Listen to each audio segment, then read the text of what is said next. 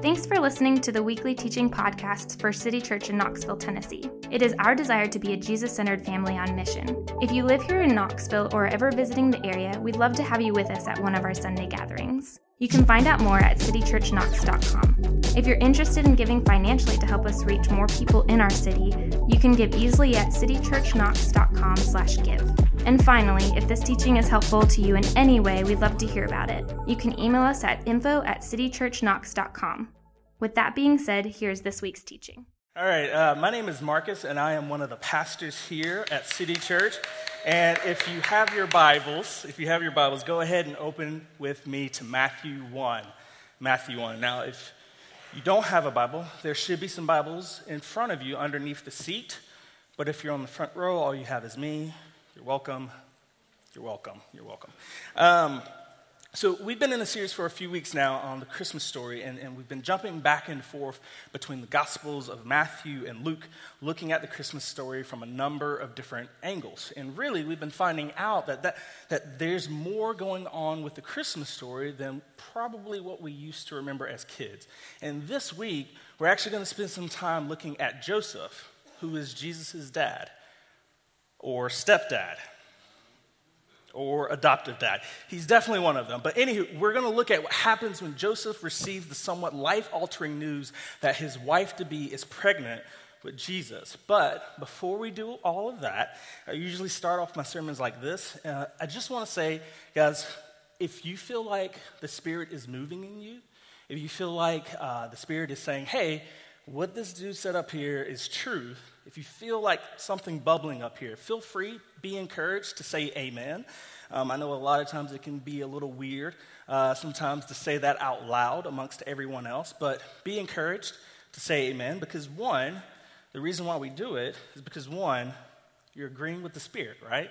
So being able to agree with the Spirit and what He is doing and what He is saying to you is a good thing. And two, for people in the room who are not followers of Jesus, you can also encourage them and say, hey, what this guy said was actually good. I don't know about the rest of the stuff, but what he said just now is actually good. So feel free, be, be encouraged, church, to say amen.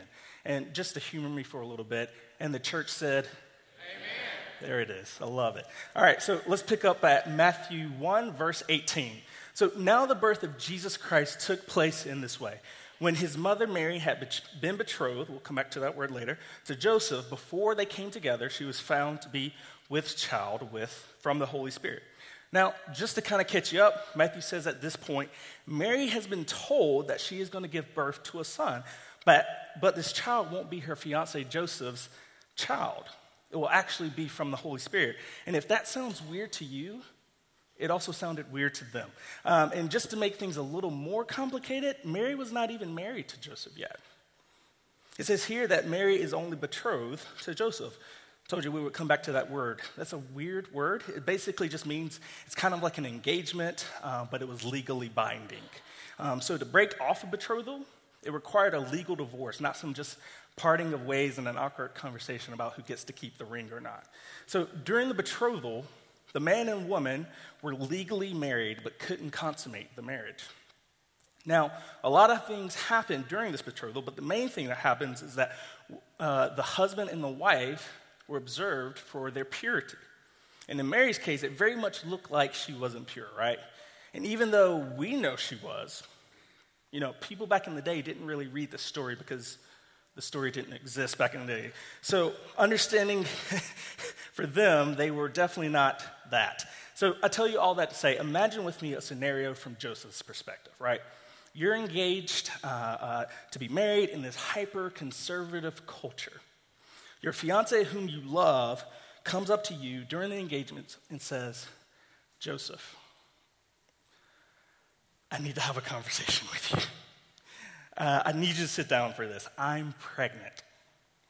Cue Joseph's face, right? He's just like, what?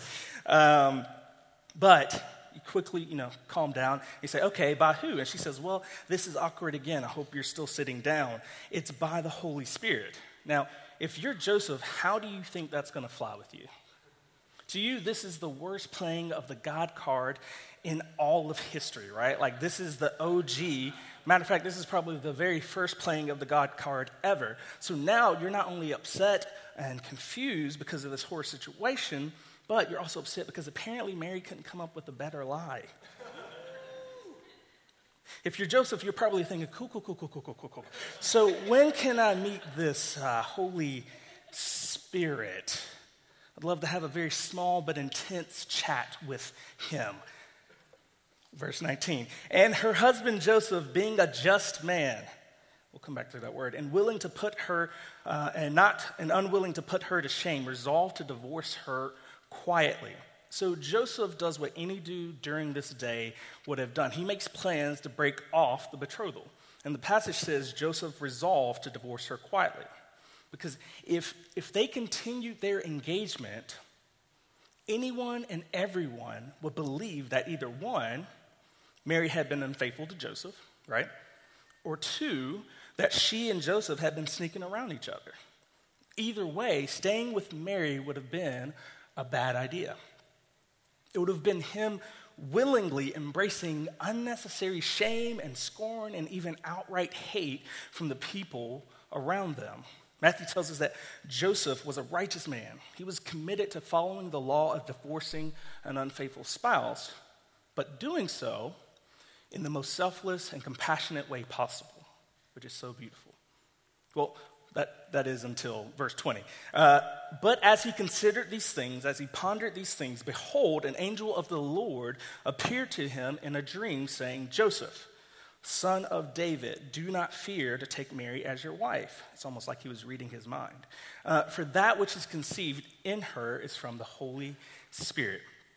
So God sends an angel in a dream to tell Joseph, hey, I know what you're thinking, but I'm going to need you to not divorce Mary.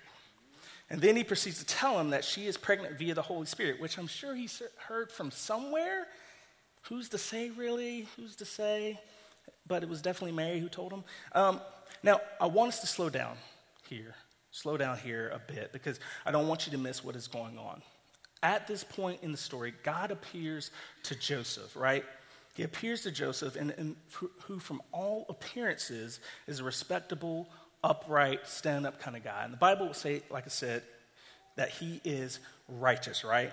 And not only does God introduce difficulty into Joseph's life in the form of an unexpected son, but then he sends him an angel to encourage him to walk directly into the difficulty by marrying Mary and raising Jesus as his own. In other words, God leads Joseph straight into difficulty, not out of it. Let me say that one more time for the people in the back. God leads Joseph straight into difficulty and not out of it. I hear people often say that uh, following Jesus is the best way to live, right? That it's the most uh, fulfilled life, that it's hashtag blessed, that it is uh, the best is yet to come. And, and the truth of those statements, that, that following Jesus is the best way to live, I, I think it depends entirely on how you define the word best. If what you mean by following, uh, uh, by that is that following Jesus is the best because it's how we were intended to live all along, then hey, I'm all for it. I'm with you.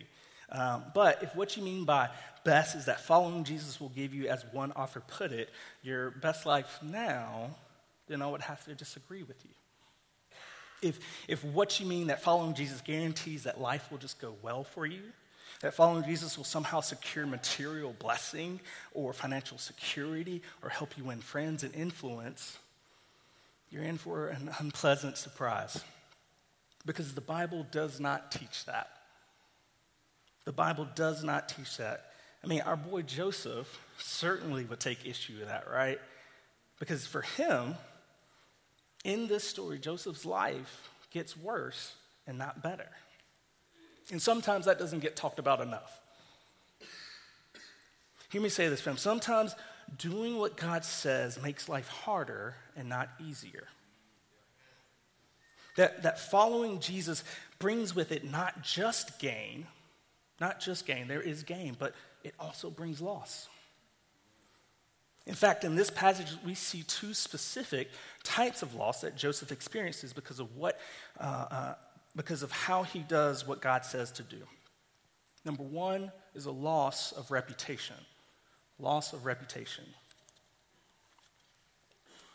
So, first, Joseph obeying what God says to do through the angel ensures that for at least for the next few years or so, people will make fun of him as the guy who married that pregnant girl. And I don't mean, you know, some mean tweets or some mean Facebook messages or Snapchat or whatever. I'm talking about like way worse type stuff and in person type stuff. To everyone watching this story unfold, Joseph was either a complete liar and was actually the one to get Mary pregnant, which again was not a good look back in the day, or he was a complete fool for marrying Mary, who was already pregnant by someone else. Just think about the loss of reputation and, and more this would have been for him in a conservative culture like this one. But a loss of reputation for doing what God says isn't just exclusive to Joseph. Scripture makes it very clear that anybody who decides to follow Jesus will experience it. Take a look with me at a few right now. It says, John 15, 20 says, If they persecuted me, they will also persecute you. Mark 13, 13 says this, and you will be hated by all for my name's sake.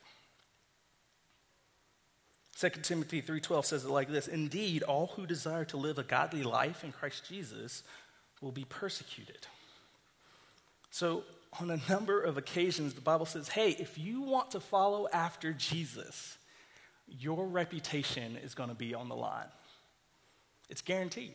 Difficulty will come, and not just in general, you know, from the brokenness of the world, that will happen, but it will come directly as a result of your decision to follow after Jesus. Now, I will say this the type of adversity that we face in 21st century America is often a little different than what other followers of Jesus in the Bible may have experienced. See, for most of us, we, we probably haven't experienced beatings or been thrown in jail because of believing in God, right? Usually in our culture here in America, it's a little more subtle, it's a little more kind of under the table. It's more like a subtle ridicule when uh, you don't get, decide to get wasted with your friends on the weekends. It's a little snicker or a little slight uh, from people when you indicate, hey, you only plan to sleep with someone once you're married to them. And for many of us, it's, it's just enough of that subtle pressure to keep that whole faith thing to ourselves, right? It's just enough. To, to not bring up Jesus or the church in conversation so that we won't seem preachy to them or to make people feel uncomfortable, right? And hear me say, I get that. I totally get that. For me, I, I remember when I finally became a pastor and I was sitting at my desk uh, designing something. I also work at UT as a graphic designer. And so I was sitting at my desk designing something, and my coworker stopped by and kind of mentioned, Hey, man, I saw on Facebook you became a pastor. Um, and I nodded and smiled. I was like, Yeah, and then I was also very keenly aware of how loud he was talking. And I was just like, oh man, I really hope no one else heard that.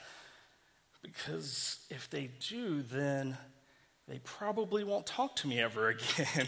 um, and, and, and, in many ways, for me, uh, uh, I felt like, oh, you know, people hold pastors up to this level, um, this high up level, and, and, and now uh, they won't want to talk to me about real stuff, if that makes any sense.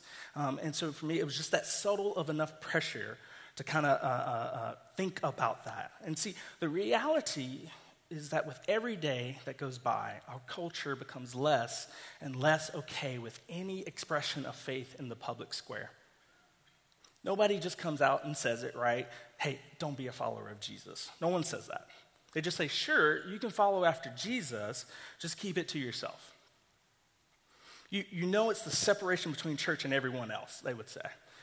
Sure, what you believe about God and, and what you do on Sundays is none of my business, but hey, just don't let it affect how you do things here at work. Just let it, don't let it affect how you do things in the classroom. Just don't let it affect how you do things with your coworkers. And hear me say, just because this kind of pressure is more subtle, it doesn't make it less real. If you are following Jesus, there will be moments when you feel like the odd one out. That will happen.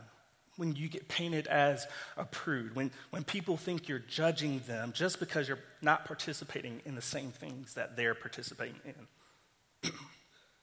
you will experience in some way a loss of reputation. And in those moments, I go ahead and warn you, you're going to be tempted to, to respond in one of two sinful ways. The first is by rejecting Jesus. Rejecting Jesus. For some, the pressure of being disapproved of is simply too much to handle. They would rather be liked by people than to be identified as a follower of Jesus. And so eventually they just walk away from Jesus altogether. But to be honest, the more common response uh, to ridicule is actually reinventing Jesus, especially here in the South. Uh, a lot of people are a little too nervous uh, just to kind of outright give up on Jesus, you know? They've got too much history, they've got too much knowledge, they've read Revelation. Um, so instead, here's, how, here's how we do it. When, when we talk about Jesus, instead of him being someone who, who wants to save us from sin, uh, uh, instead of him being someone who wants to help us repent of sin, he just becomes some spiritual guide that wants to help us live some better life, a more fulfilled life. Instead of Jesus, become, uh, uh, instead of Jesus being a guy who says certain things are right and wrong, he becomes a guy who's just really about loving people and not judging people. Instead of Jesus being a guy who calls us to deny ourselves, to, to pick up our cross and to follow after him, he becomes a guy who just wants us to not worry and be happy in a dozen little ways, we, we just reinvent Jesus, modify him a little bit, you know, so that he's more palatable to us and to the people around us. But when we reinvent Jesus, it's not really Jesus we're following, it's ourselves. Mark Twain said it like this He said, when, uh, when God created man in his own image, man, being a gentleman, returned the favor. I can't help but think of how many people, especially here in America, claim to worship God when really all they're doing is worship, worshiping a modified version of themselves. And you know what? Here, here's kind of a good way uh, to find that out if you're doing this. It's kind of a litmus test. If you've ever had, uh, if you've never had anyone look at you weird, or you know be a little awkward around you if they find out that you're a christian or poke fun at you or anything like that um, it's, it's, worth asking uh, whether you have reinvented jesus into something that doesn't offend people now just because of where we're at culturally i want to give this disclaimer um, not everything that doesn't exclusively cater to christians is persecution so, for example, people disliking the guy who yell preaches, right, at, at people in Market Square is not him being persecuted. He's just experiencing the natural consequences of being a jerk. Starbucks not putting Merry Christmas on their coffee cups is not persecution. That's a very normal, understandable business decision from a worldly perspective. People not wanting to hang out with you because you are very self righteous and judgmental towards them is also not persecution. Not everything negative towards Christians is persecution, but some things are. And Joseph's obedience to God meant persecution, it meant a loss of reputation. And it also meant, number two, a loss of control. A loss of control. For Joseph, doing what God told him to do meant a complete loss of control over what he thought his life would be like. By saying yes to staying with Mary, he was yielding control over uh, what he saw his life, uh, uh, the way he saw his life was going to go. I mean, think about it. Joseph, a blue collar, working class guy, probably saw himself getting married, you know, living one of those like quiet lives on the Galilean hillside, you know, eventually having kids, eventually having a dog. You guys know the little house on the prairie, basically. Then, out of nowhere, his plans must change. Now, the woman that he's engaged to is already pregnant with a child that isn't even his, and God's instructions mean he is going to have to be the center of ridicule and gossip in a conservative town for the foreseeable future. Can you imagine a more dramatic turn for this dude? Can you imagine how utterly out of control this dream would have left Joseph feeling? We even see this in uh, one of the details in the next passage. Let's go ahead and pick it up, verse 21. It says, She will bear a son, you shall call his name Jesus, for he will save his people from their sins.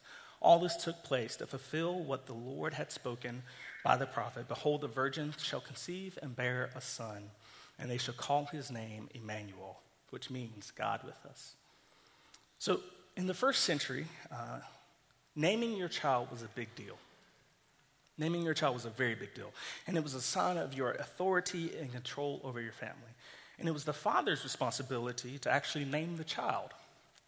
So, by the angel telling Joseph uh, uh, that, his, that your child uh, will be called jo- uh, Jesus, he is communicating to Joseph that even that control that you thought you had won't belong to you. It's another way of saying that his life will not play out the way he thought it would. Joseph would no longer get to decide if they had kids, when they would have kids, who that kid would be, what, or what he or she would do. And all of that was stripped away in an instant when the angel said, And you shall call his name Jesus. In my experience, one of the hardest things for people to accept when it comes to following Jesus is the loss of control that it entails. The fact that following Jesus means that, that your life may not go the way you thought it would, the, the reality that, that now God ultimately gets to name what's next in your lives rather than us can be a little unnerving. And if that doesn't sound familiar to you, it, it might be because we love to try to convince ourselves that following Jesus actually doesn't work that way. Some people are under the impression that Jesus or Christianity is something that we can just add to our lives. People will say, Oh, like, I feel like I have everything. What I'm missing now is something spiritual. I really would love to just add Jesus to my life, right? And I'll be set, I'll be good to go. But here's the thing I think if we're completely honest with ourselves, that's what we really want. We want a controllable God, a God who can just add to our already fulfilled lives, who can who we can kind of co opt with uh, to help us to get what we really want. But if the story of Joseph could speak to that, it says something very different. There was no bargaining in this story, right? He did not get to say, Sure, God, I'll still marry this girl and raise this kid as long as I get to name the kid. And as long as I get to tell him what to do and tell him where to go and all of that stuff. That's, that's not the deal that Joseph was offered, right?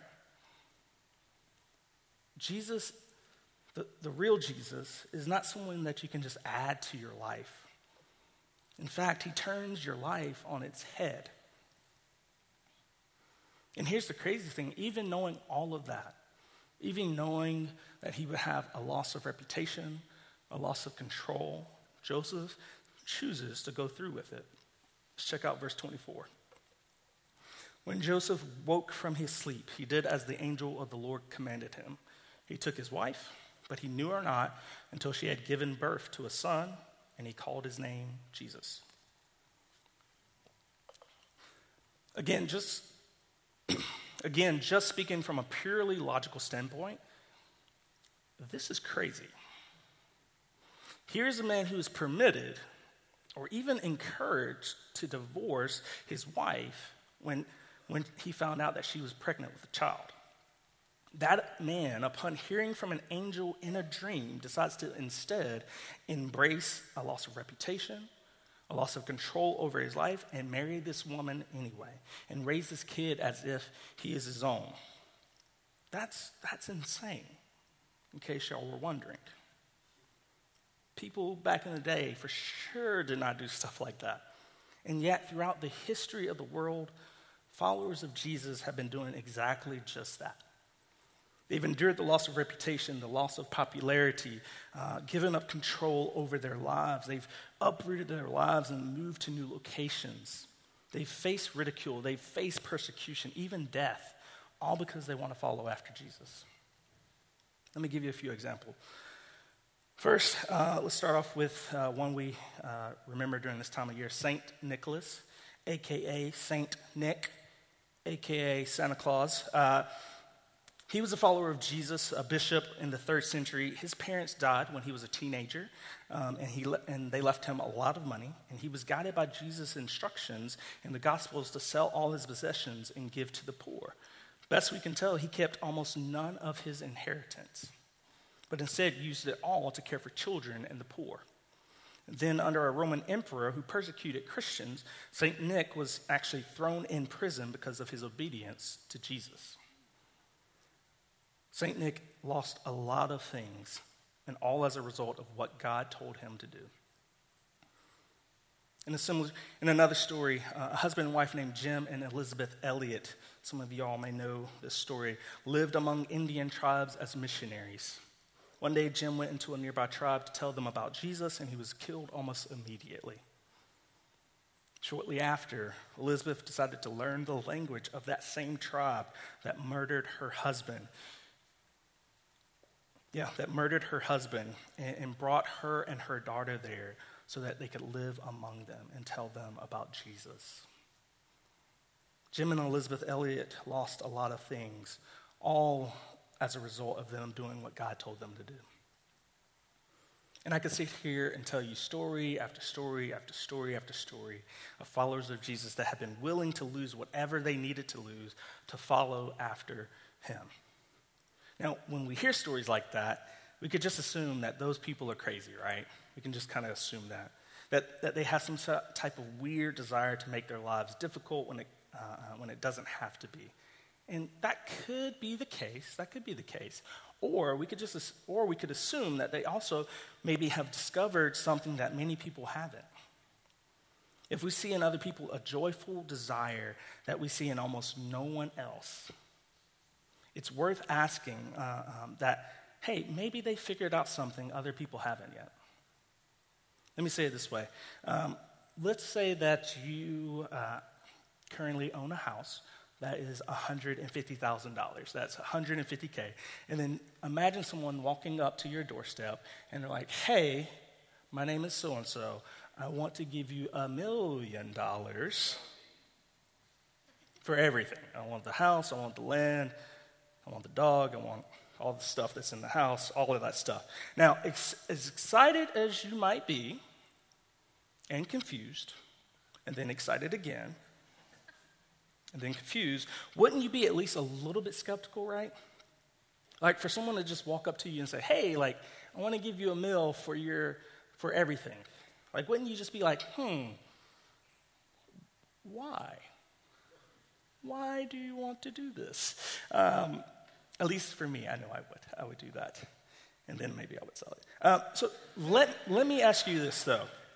If throughout history we see generation after generation after generation of followers of Jesus say that, hey, it is worth it to me to lose all things, to lose everything, to be able to follow after Jesus, shouldn't we assume that maybe, just maybe, they've discovered something that makes it worthwhile? And on the flip side, if we see in ourselves no desire to lose our reputation, no desire to, to lose control over our lives, no desire to, to yield our lives to Jesus at all, would it not be reasonable to assume that maybe, just maybe, we haven't found what they have found? Jesus says it this way the kingdom of God is like a treasure hidden in a field. When a man found it, he hid it again, and then in his joy went and sold all that he had and bought that field. Jesus says that's exactly the type of response the gospel elicits. See, my fear is that we would hear stories like that of St. Nick and like that of the Elliots and go, man, that's so cool. That's so, so cool. While at the same time think, oh, but I really hope I don't have to make a choice like that. But here's the thing here's the thing, fam. You are faced with that choice every day. Sure, it may not look as severe as those, but it's the same choice. You're going to face the choice of either joining in on the office gossip at work or not joining in on it. And then them looking at you weird because of that. You're going to face the choice of whether or not to sleep with the person you're dating with or deciding not to and looking a little old fashioned or behind the times because of it. You're, you're going to face the choice of trying to uh, keep your kid from ever facing any type of difficulty or, uh, uh, um, or aversion ever, or giving them a front row seat to the not so glamorous life of being a mom and a dad who follow after Jesus. See, it's, it's the same choice, even though it may appear a little differently. So the question is, is that is the treasure in the field worth losing whatever it takes to gain it? Is it worth it? Following Jesus will include loss. And you will have to decide if that loss is worth it to you personally or not. That's what the decision to follow Jesus looks like. And that's the decision that Joseph made. But here's the part um, that you cannot absolutely miss. And Ben, actually, you can come up on stage. Um, here's the part that you can't miss. For all that Joseph lost, for everything that he lost, he gained Jesus. Though he lost nearly everything, he gained God himself. In fact, it tells us that uh, that's literally what the name Emmanuel means, right? God with us. In his loss of reputation, in his loss of control, God was with Joseph. And that's an incredible trade. To trade human approval for the very presence of God. To trade our short sighted plans for our life, for God's perfect plans for our life. This is the same idea that uh, Paul tries to get across in Philippians 3. It says, Indeed, I count everything as loss because of the surpassing worth of knowing Christ Jesus, my Lord. For his sake, I have suffered the loss of all things. Somebody say, all things. And count them as rubbish in order that I may gain Christ. In other words, when, when Paul considers what it means practically to know Jesus himself, he considers anything that he loses completely worth it. A little ridicule from people at work, nothing. A little social exclusion from time to time, who cares? A little awkward uh, conversation when you're, you know, you bring up Jesus or the church or whatever, it doesn't matter. Paul says, whatever I have to lose in that moment to gain Jesus, I'm all in. It's worth it. Now, maybe to you, that sounds very unachievable. Totally get that. Uh, like you hear that and go, man, that sounds awesome, but I am nowhere close to thinking that way. Well, let's check out what Paul says later in verse 12. It says this Not that I have already obtained this or am already perfect, but I press on to make it my own, because Christ Jesus made me his own. So Paul says, hey, hey, don't get it twisted, fam. I'm, I'm not perfect in this. I don't think this, uh, I don't think this way nearly enough as much as I would want to. But here's what I do. Here's what I do. I press on to make it my own. Because Jesus has made me his own. In other words, because I know for a fact that Jesus suffered the loss of all things for me, I want to fight for the willingness to do the same. Not out of guilt, not out of guilt, not out of some sort of like martyr complex or anything like that, but out of love, out of a natural response. As a response to what Jesus did for him.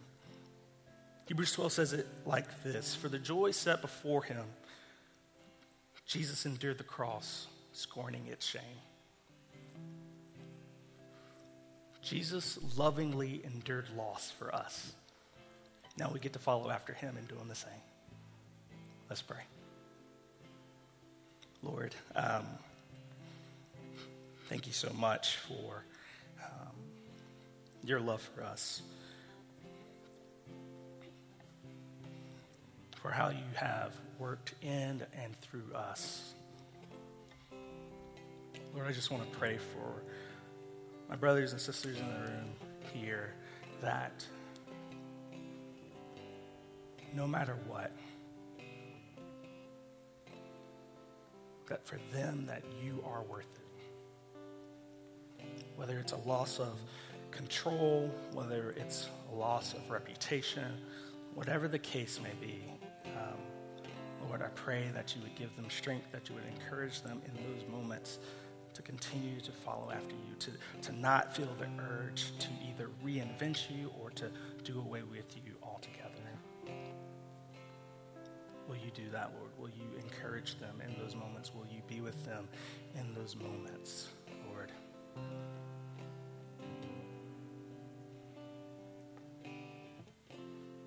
Yeah, Lord, um, we thank you for your spirit. We thank you for your love. In your name I pray. Amen.